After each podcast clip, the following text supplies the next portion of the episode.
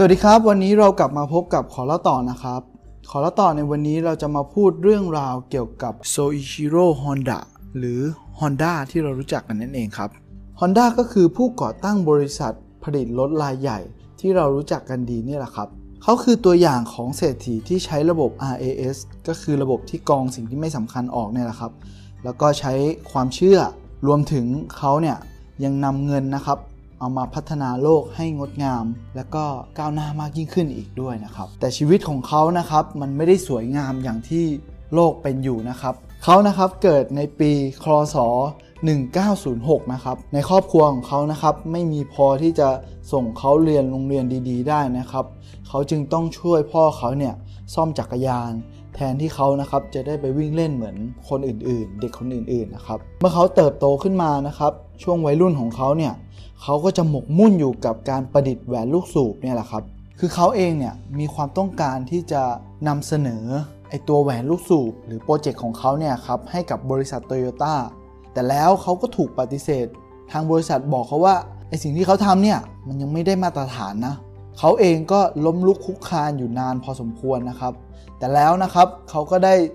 เซ็นสัญญาสำเร็จนะครับ แต่ชีวิตก็เล่นตลกกับเขาอีกนะครับ เพราะในขณะนั้นเนี่ยญี่ปุ่นกำลังอยู่ในช่วงสงครามโลกนะครับทำให้เขาเนี่ยไม่สามารถสร้างโรงงานได้นะครับ แต่แล้วนะครับ Honda ก็หาวิธีผลิตวัสดุเพื่อสร้างโรงงานของเขาเองเนี่ยนะครับ และเขาก็สร้างโรงงานได้สำเร็จนั่นเองครับ แต่มีเรื่องน่าเศร้าอีกเรื่องหนึ่งนะครับ ก็คือโรงงานของเขาเนี่ย ก็ถูกระเบิดถึง 2 ครั้งนะครับ ในช่วงสงครามโลกครับ โดยปกติแล้วเนี่ยเราคงยอมแพ้ไปนานแล้วใช่ไหมครับ แต่คุณ Honda เนี่ยทำอะไรต่อรู้ไหมครับเขากับหาวิธีใช้วัสดุจากกระป๋องแก๊สเนี่ยครับที่มันตกมาจำนวนมากจากเครื่องบิน เพื่อช่วยซ่อมแซมโรงงานของตัวเองนะครับให้ตั้งต่างานอยู่ได้ตลอดในช่วงสงครามโลกนะครับ ลองคิดดูสิครับว่าเขามีอารมณ์ขันแค่ไหน เขาพูดว่าไอ้วัสดุเหล่านี้เนี่ย มันเป็นของขวัญจากประธานาธิบดีสหรัฐแต่สุดท้ายนะครับโรงงานเขาก็พังทลายอยู่ดีครับ จากเหตุการณ์แผ่นดินไหว ซึ่งณตอนนั้นนะครับญี่ปุ่นถึงเข้าขั้นวิกฤตรุนแรงเลยนะครับ แต่สำหรับคุณ Honda เนี่ยเขามองว่าเนี่ยแหละครับมันคือโอกาสที่ดีที่สุด เพราะว่าคู่แข่งทั้งหมดของเขานะครับได้ถอดใจไปหมดแล้ว คุณ Honda จึงใช้ช่วงเวลานี้แหละครับ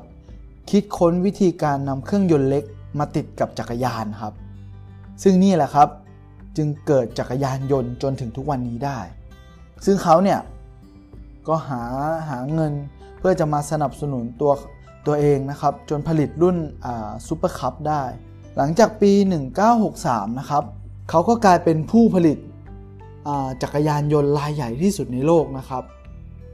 และเป็นเรื่องน่าแปลกนะครับ มันกลับขายดีที่สุดในอเมริกาครับ ซึ่งเป็นประเทศที่ให้ของขวัญเขานั่นเองครับ และเขาก็ใช้ชีวิตอย่างสงบสุขนะครับ จนถึงช่วงอายุ 85 ปีเนี่ยแหละครับ ซึ่งความสุขของเขานะครับก็ไม่ได้มาจากการเป็นเศรษฐีหรือว่าการมีเงินมากนะครับ แต่เขาเนี่ยได้ใช้ชีวิตตามความฝันของเขาอย่างแท้จริงนะครับอ้าวแล้วคุณ Honda เนี่ยใช้ระบบ RAS อย่างไรล่ะ ก็เนี่ยแหละครับเขากองสิ่งที่ไม่สำคัญออก เขาเลยมีความเชื่อ มีความฝัน เห็นว่าเป้าหมายเนี่ยมันสำคัญและมันชัดเจนนะครับ สมองของเขาจึงมองเห็นโอกาสทางธุรกิจได้ในทุกๆ ครั้งของการเกิดวิกฤตนั้นๆนะครับ ซึ่งตัวอย่างใหญ่ๆนะครับ เราก็จะเห็นได้ 3 ครั้งก็คือ ตอนเด็กเนี่ยเขามองเห็นโอกาสที่เด็กคนอื่นไม่มีนะครับเขาเรียนรู้ทุกอย่างเกี่ยวกับเครื่องจักรเครื่องกล เครื่องยนต์กลไกนะครับ ตอนสมัยเด็กๆเนี่ยแหละครับ ข้อถัดมานะครับก็คือตอนสงครามโลกเนี่ย เขามองเห็นวิธีที่จะใช้อุปกรณ์ที่ตกลงมาจากเครื่องบินนะครับ แต่หลาย ๆ คนกับขวัญเสียนะครับ ถัดมานะครับก็คือ ตอนที่ทุกคนถอดใจหมดแล้วเนี่ยเพราะว่าเศรษฐกิจมันตกต่ำมาก ๆ นะครับเขากลับมองเห็นช่องทางทำธุรกิจนะครับเขาจึงกลายเป็นคนหนึ่งที่เปลี่ยนแปลงโลกจนถึงทุกวันนี้ หรือไอ้รถ Honda ที่เราใช้ใช้กันอยู่ทุกวันนี้นะครับ แล้วเราล่ะเห็นช่องทางที่คนอื่นมองไม่เห็นบ้างไหมครับ เราก็ลองสำรวจตัวเองดูนะครับว่า เรามีโอกาสหรือมีช่องทางอะไรที่คนอื่นเขามองไม่เห็นบ้างหรือเปล่าครับครับวันนี้ขอแล้วต่อก็ขอฝากไว้เพียงเท่านี้ครับ แล้วกลับมาพบกันใหม่ครับ สวัสดีครับ